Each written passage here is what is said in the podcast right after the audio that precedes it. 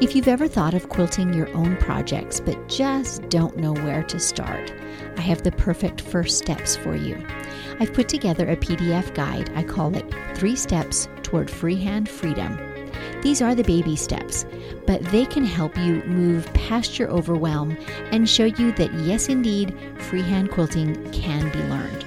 So if you'd like to snag this P D F, there's a link in the show notes, or if you're an Instagram user, just message me three steps. That's the number three, S T E P S, and I'll send you that link. Let today be the day you get started.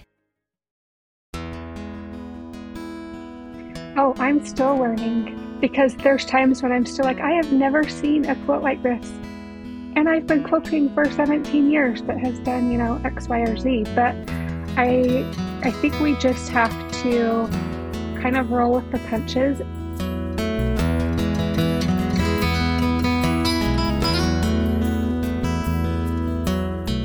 Welcome to Measure Twice, Cut Once, the podcast where we hear quilters and other crafters' stories and draw encouragement and even life lessons from them. Today's guest is Lisha Farnsworth. I'm your host, Susan Smith, and I'm coming to you from my quilting studio, Stitched by Susan. This is where my long arm, Lucy, and I spend lots of hours doing freehand, edge-to-edge quilting. Now, if you're not a quilter and those terms mean nothing to you, it's basically doodling on the surface of a quilt with a fifty-pound writing utensil with needle and thread attached at high speed.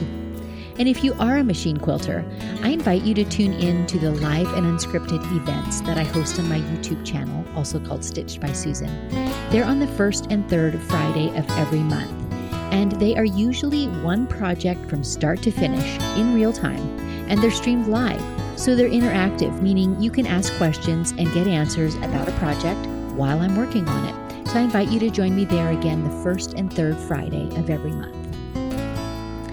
The quilting community, as I'm sure you already know, is so diverse, so colorful, and supportive. So I invite you to listen in as we meet a new quilter each week and hear their stories.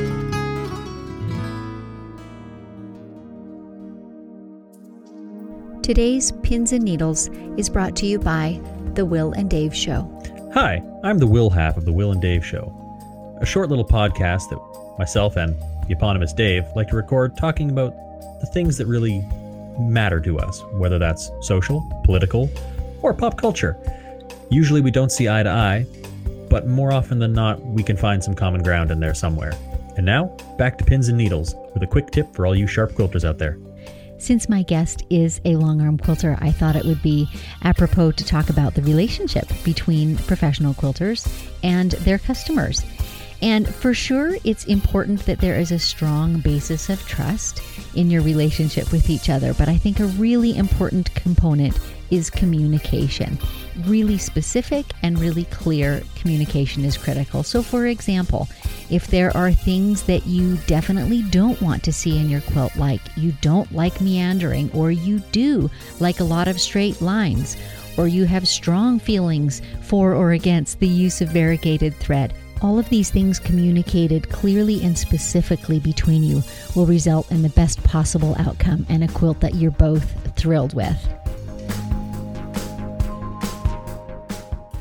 You know by now that I absolutely love my morning coffee. If you're interested in supporting this podcast, you can go to buymeacoffee.com forward slash stitched by Susan. There, for the price of one delicious coffee, you are able to make a one-time contribution or a monthly commitment if you so choose. Thank you so very, very much for your support. And maybe take a moment now to refill your own cup as you settle back to enjoy today's interview.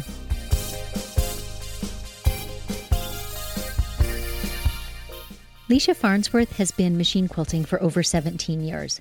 Many, many of her quilts were done completely freehand, but she now shares her skills and creativity by creating digital quilting designs. She's also created a set of rulers directly born of a need that she saw, as well as an online course and on-demand quilting classes. Lisha has some Lisha. excellent tips to share regarding building a business and brand and setting yourself up for long-term success. Let's welcome her now. Hi, Lisha, and welcome to the studio. So glad to have you here. Thank you for the invitation. I am really looking forward to this. I have followed your work as a long arm quilter for quite a long time, but I know, as with so many quilters, there are layers to your stories, so I'm looking forward to hearing them today. And maybe let's just start by how you how you got started in quilting. Was this a family affair? Is this something someone introduced you to? How did that all come into play? So I actually started quilting, um, making quilts with my mom and a group of women that we went to church with. There were six of us. We got together once a week, and we, it was funny, we would knock on each other's doors and say, "Can I come play?" You know, like a little kid does. Little play dates. Yeah. And sometimes we would work on the same quilts, and most of the time we wouldn't. And, um, and it was just a lot of fun. So we started making all of these quilts, and we were getting them quilted, and you know how expensive that can be. Um, so my mom decided we're going to get a long arm. And I thought, that's kind of crazy. Like I didn't, I didn't want to ruin the quilts that I had worked so hard on, because I didn't know what I was doing. Um, and we didn't get a computerized machine, so it was all free motion. Um, we got the machine in the fall of two thousand three. We played with it a little bit and then moved for a year because my dad was in the military. Um, and he got deployed to the Pentagon for a year. So it sat for a year, and then we moved back here to Utah, and I thought, okay, now I want to play with this machine. So um, my mom taught me how to pin on the quilt, and I think she kind of showed me how to stipple, and then, you know, the rest is history. You just have to play with it, right? I I completely agree. And I, these days I teach quilting a fair bit, and it is freehand as well. And it's so true that that seems like such an unattainable skill when you watch someone who's a master at it, zipping along on their quilt, right? But the truth mm-hmm. is, it's exactly like learning handwriting, and every kindergartner and first grader does that successfully, right? So learning quilting is the same sequential learned skill. Did did you find it the same way? You just start doing it and you just get better and better and better. Yes. One of the, I actually teach classes too, and one of the things I say is practice, practice, practice. And I even remember in the beginning, we would go to, my mom and I, to a local quilt shop and look at the quilting on the quilts. And she would be like, "You can do that." And I'd be like, "No, I can't." But she, her telling me that all the time, and then me realizing when I'm quilting, it is just thread. If I don't love it, I can unpick it.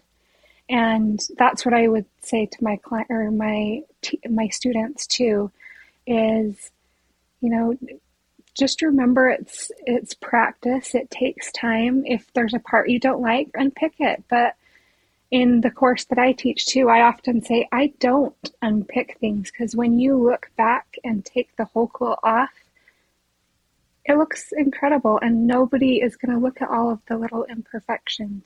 Yeah, so I definitely, I definitely come down in that camp too, of not unpicking very often, because it is all part of the learning process, right? Again, that first grader analogy, you don't expect the first grader to keep going back and erasing and trying again and erasing and trying again. He just moves on and prints new things. I mean, quilting is mm-hmm. the same way. Your quilt today, will you do better six months down the road? Yes, you will. But that does not negate today's practice and the value of it and how warm the quilt is. Yeah. Yeah. Yeah, very yeah. true. Very true. So you mentioned that you were freehand in those early years. How long did you do that? And then kind of what made you decide to go into a, a digital or computerized type of quilting?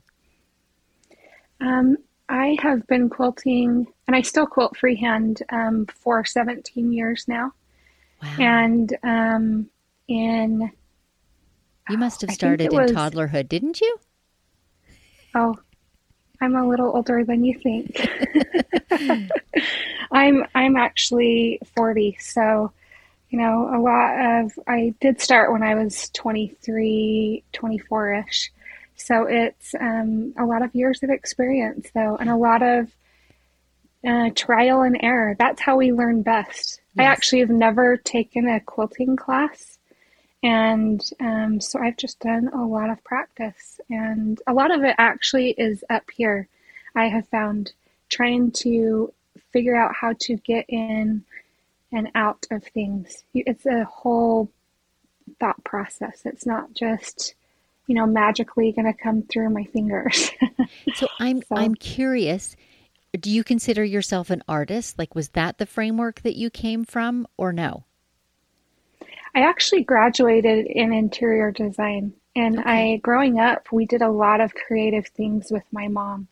Um, we sewed at a young age. We did scrapbooking, that kind of thing. So she has always had a creative brain and, and found outlets for us to do that. And so there's times when I've thought, I don't know that I'm an artist, but then there's times just because it's different than maybe painting or drawing, you know, um, and even when I try and draw out what I can quilt, it looks very different because it's a, it's a different motion. Um, mm-hmm. Quilting is easier to me than drawing is. it, it is to so. me too. And I hear a lot of quilters will say, you know, the key is doodling. And for myself personally, I have not found that I'm a doodler. I actually quilt a lot better than I doodle. So I go straight to that. Mm-hmm. But I think too, and see if you agree with this, I think that it's, you know, there is some level of, of um, creativity that's in the drawing out of the design, but equally it's about things like scale and proportion. And it's about mm-hmm. being able to look ahead and judge distances and spacing. All of those things rank right up there. So the ability to draw is not the only ability you need. That's not front and center, in my opinion. What do you think? I totally agree. I think it's like the littlest part of it, because every time when I'm quilting, I am thinking ahead. I'm thinking about how consistent the design is. Um, unless I have variation, like when I do pebbles, I tend to do various different sizes to give me some more grace in that. And because sometimes we have little spots that we can't do a you know, a quarter size pebble in. So I totally agree that it's, it's the whole process, and drawing is just a little part of it. I agree. And honestly, that's encouraging for people who say, well, I'm not an artist, therefore I can't freehand quilt. That's not a qualification. It really, really isn't. Yeah, I totally think we need to practice, practice, practice.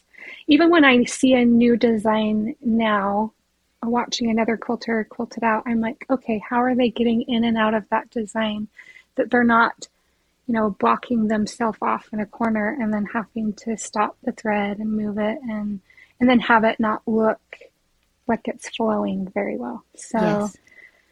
Yeah, there are, I completely agree. There are so many aspects to making graceful and appealing quilting, and knowing how to draw is a very, very small component of that whole process. And that's encouraging. It really is.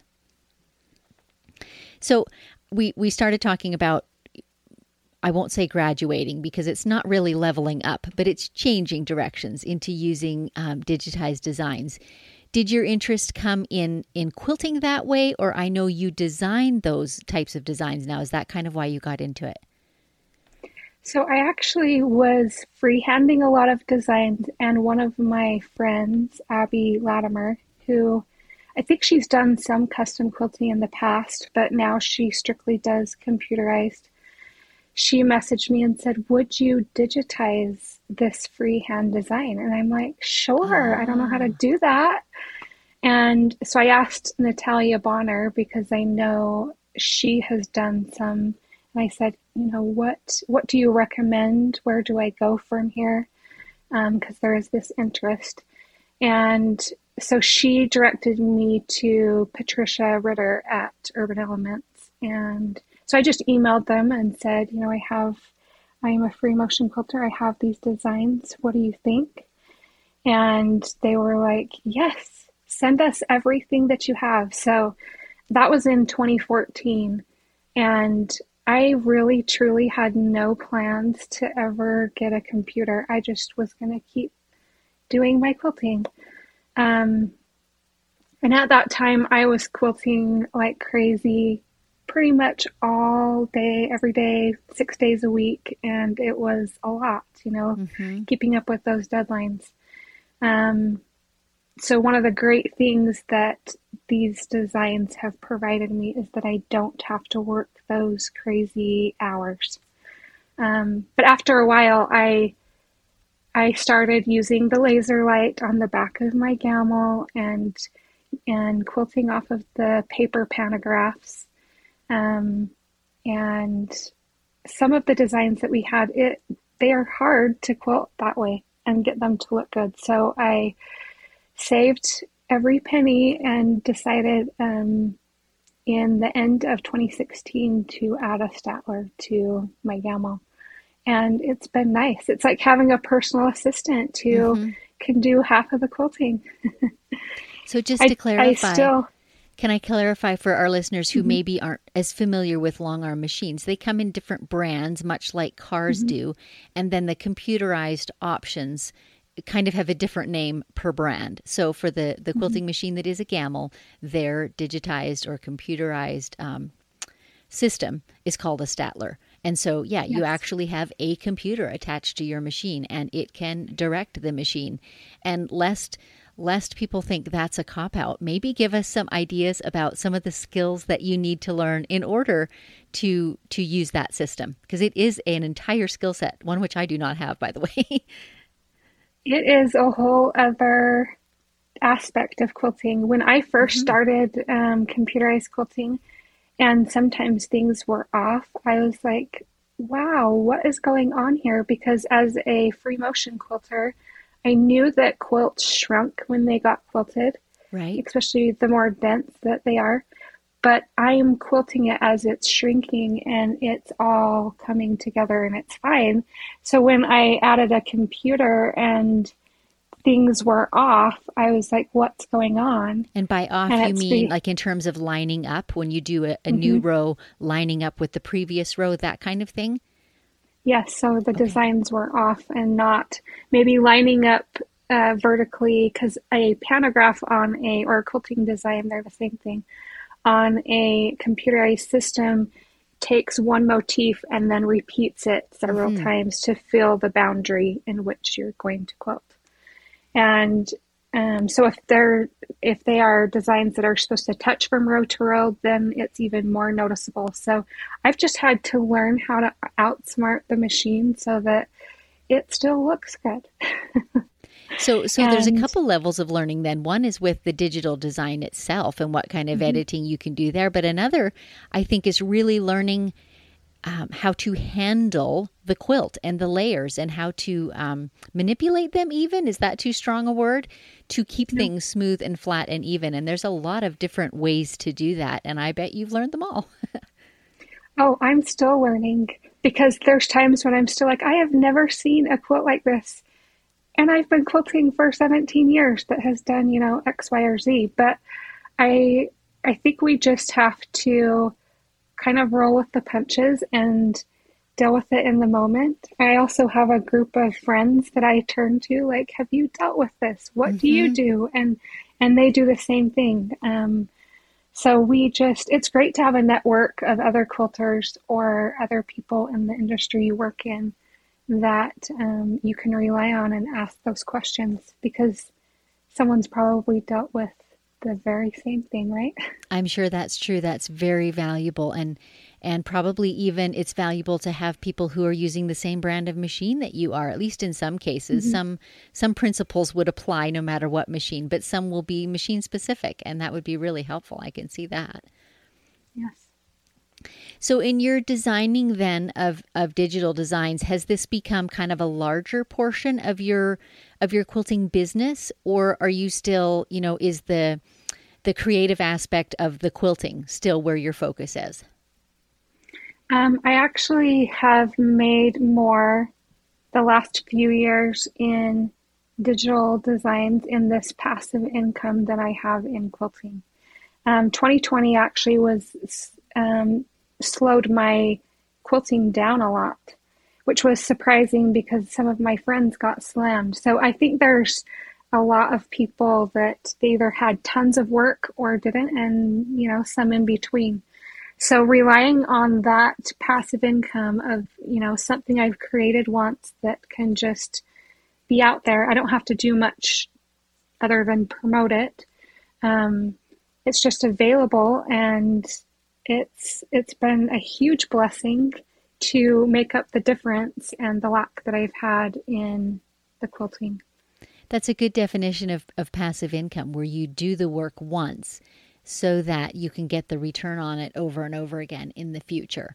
So in terms of your digital designs, that means you do the work of digitizing and production and maybe producing diagrams or tutorials perhaps to go with it once, and then you put it out in the world, and as other quilters purchase, that becomes your your uh, recurring income, right? Yes.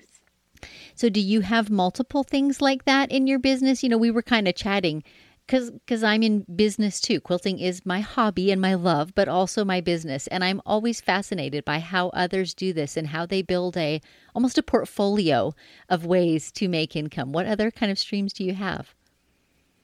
So I started with the designs, and I, I also do some of my own designs. But at the same time, I was trying to figure out Um, some things that I could do to expand, so I'm not just, you know, in that one thing. Mm-hmm. And there was many years ago, someone said to me in the quilting industry, you have to pick one thing and only do one thing. Um, mm. And I don't agree with that. I totally think that, you know, we should never listen to somebody that wants to put us in a box. Agreed. Um, So one of the things that I developed because I saw a need was a set of circle rulers. I couldn't find a set that I loved for custom quilting and free motion quilting. And so I um, talked with a friend, and she made a connection for me. So it's really about the people you know, right? Um, and I was able to create a set of six um circle rulers, and there's actually two size circles in each ruler. So they're everything I've wanted in a circle ruler for so long, and I'm just so excited that they're available. I think you hit on a huge key there just in passing, so I'm going to highlight it, which is you saw a need. And I think that's really, really key if you're in business for yourself, is that you recognize where there are needs or gaps, and you produce the thing, whether it's the class or the ruler or the paper pantograph that, that addresses that need. That's where that's where quilters come then for help, and they and they count on that. Mm-hmm. Yeah. Well, and all of my passive income I didn't create at the same time, because that would have been overwhelming. I started designing in twenty fourteen. I did my rulers in twenty eighteen. I um, released my Quilting It Free Motion course last year. So it's like there have been building blocks along the way. I've taken time to develop the things if there's something I needed to learn or think about, because I really want to put out a professional product. I don't want to just hurry and make something Mm-hmm. and have it be out there. I want it to be something that I've I've used and that I've applied my expertise over the years to it, so that I know it's a product that another quilter would want to use.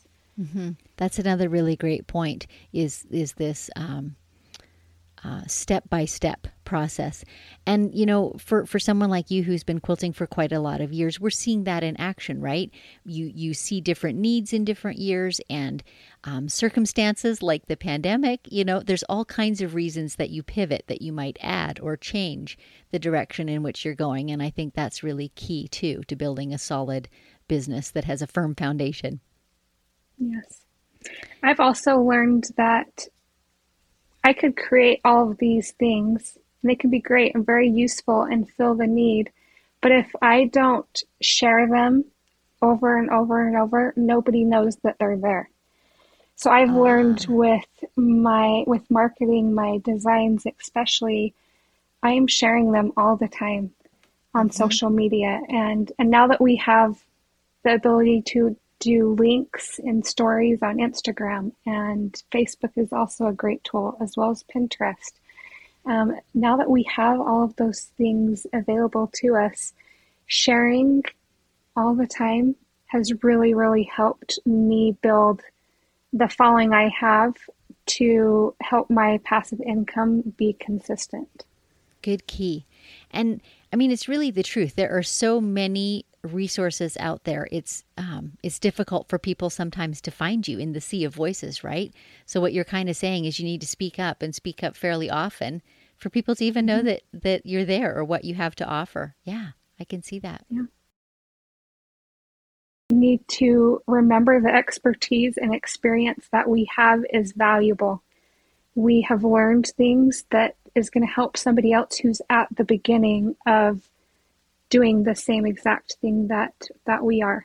Even if it's in a little, you know, different of a way, they can still learn and and be blessed by what we have to offer. So true. Um, I'm an Amy Porterfield fan. Shout out to Amy. And one of her tidbits that she repeats often is that in order to teach someone, you just need a ten percent advantage in knowledge, right? So you just need to be further in your journey and then you've got something you can teach. You don't necessarily have to be the expert or know everything. I mean, whoever can say they do that anyways in a field, mm-hmm. but you just need to have a little, be one step further and then share with those who are coming behind you. And that's, you know, that's the whole principle of mentoring, and it certainly is a principle of generosity too. It's just that idea of sharing what you have learned. We appreciate it. Yes. Yeah. I actually have some friends in the quilting industry who've been quilting probably about as long as I have. And there's times we still have questions and we go to each other and ask because, like you said, we still don't know everything. But, um, you know, being able to rely on the community that you have and um, have built and those friendships, it's so valuable. It is. And I think that keeps the creativity level in our industry high is the fact that we do see new things. So, for example, it seems like it was only a couple of years ago that we started seeing cotton and linen paired together in fabrics that were used in making a quilt. That brought a whole new element into quilting, right? Quilting on those linen fabrics is different. So, and now we're seeing a lot of digitally printed cloth, which responds mm-hmm. differently to quilting. So there's always these new things coming out and there's reasons to learn new techniques. And, and I love that because it means our industry keeps changing and flexing and evolving and new things are always on the horizon. I think that's great. Yes, it's people thinking outside the box, you know, breaking the norm. And back when I started quilting, it was very traditional. It was cross-hatching, feathers, stippling, and now it's anything goes, and I love it. Mm-hmm. I do you love going to quilting shows? I love going just for the purpose of scoping out people's quilting. How about you? Yes, we, we actually have had some in Utah. There's some that I still need to go to, but I would love to go to QuiltCon especially and be able to see all of the amazing quilts and, of course, the quilting. That's yes. really what I'm looking at, right? I, me too. Me too. And I have never been to QuiltCon either, but hopefully in the near future, because there's just really nothing like seeing it in person. Pictures are wonderful. Pictures have come a long way. But there's nothing like seeing the real thing in person. I wonder if you have any stories that you'd like to share about your years of quilting. I'm sure you've quilted many hundreds of quilts. What are some of the most memorable ones? Can be uh, memorable in a good way or even memorable in a disastrous way. We'd love to hear some stories. Oh, that's a good question. I think... Um... You know, looking back over the years, it's always so great for a client to see a quilt, especially when they drop it off, they say they don't love it, and then they pick it up and they're like, oh, I love my quilt. To me, like that, that is so rewarding because I feel like I did my job and highlighted the quilt in the way that it needed to be. Um, it is kind of challenging sometimes when people have a certain vision and about something and I think it could look a little bit better a different way, or you know, they just want quilting in the ditch. Recently I had a client who had got a quilt at a um, thrift store, so she didn't piece it herself and she just wanted quilting in the ditch, and I showed her a couple of other things, and we ended up doing a, a crosshatch over the whole thing, and it turned out beautiful. And so I think, um, you know, it's really great to rely on our expertise to know, like, maybe this is the direction that that we should go. When we're quilting for other people, we have to be part salesman a little bit, because there's just this way of, you know, from your experience, you know, this is going to suit or this is not, or this is going to play it up, or variegated thread is a big one for me. There's so many people that are like, just use variegated thread. It'll pull all the fabrics together. And I don't personally agree, but to find a way to present your views and why you think so and kind of talk them into what you know will look better is part of the skill, isn't it? Yes. Yes, it's part of building that customer base friendship mm-hmm. and or work client relationship that, um, yeah, where they can trust what you, your experience and what you know, right? And trust is huge, because they are bringing us treasures that have hours and hours and hours invested into them. And I completely respect that. And, you know, always the client's wishes are what you ultimately respect, but you want to see the best mm-hmm. possible result too. Yes. Okay. So be honest. Are there any disastrous stories? Any, I don't know, that you wish you had done differently, or just something that was incredibly difficult and challenging? Oh, yes. All the time. Dealing with Minky sometimes. I I used to have a client who would buy scraps of Minky and just sew them together, and not take into consideration they have different stretches and that kind of thing. And I can only that was imagine. a lot. Yeah, that was earlier on when I was like not quite understanding everything that Minky does. Um, so those those experiences, just like any of the experiences, teach me too. Okay, that is not going to work that way. And then I was able to then tell her that for the next one that she did. So, um, yeah, there's, there's little things here and there that, that really have, you know, been hiccups in the road, but at the same time, it's not something that's ever made me feel like, okay, I'm done. I'm walking away from this because I messed up. You know, most people are very gracious if, if something happens, and, um, whether it's oil spilling or a needle breaking and poking a hole in a quilt, you know, those kind of things happen. They do um, happen.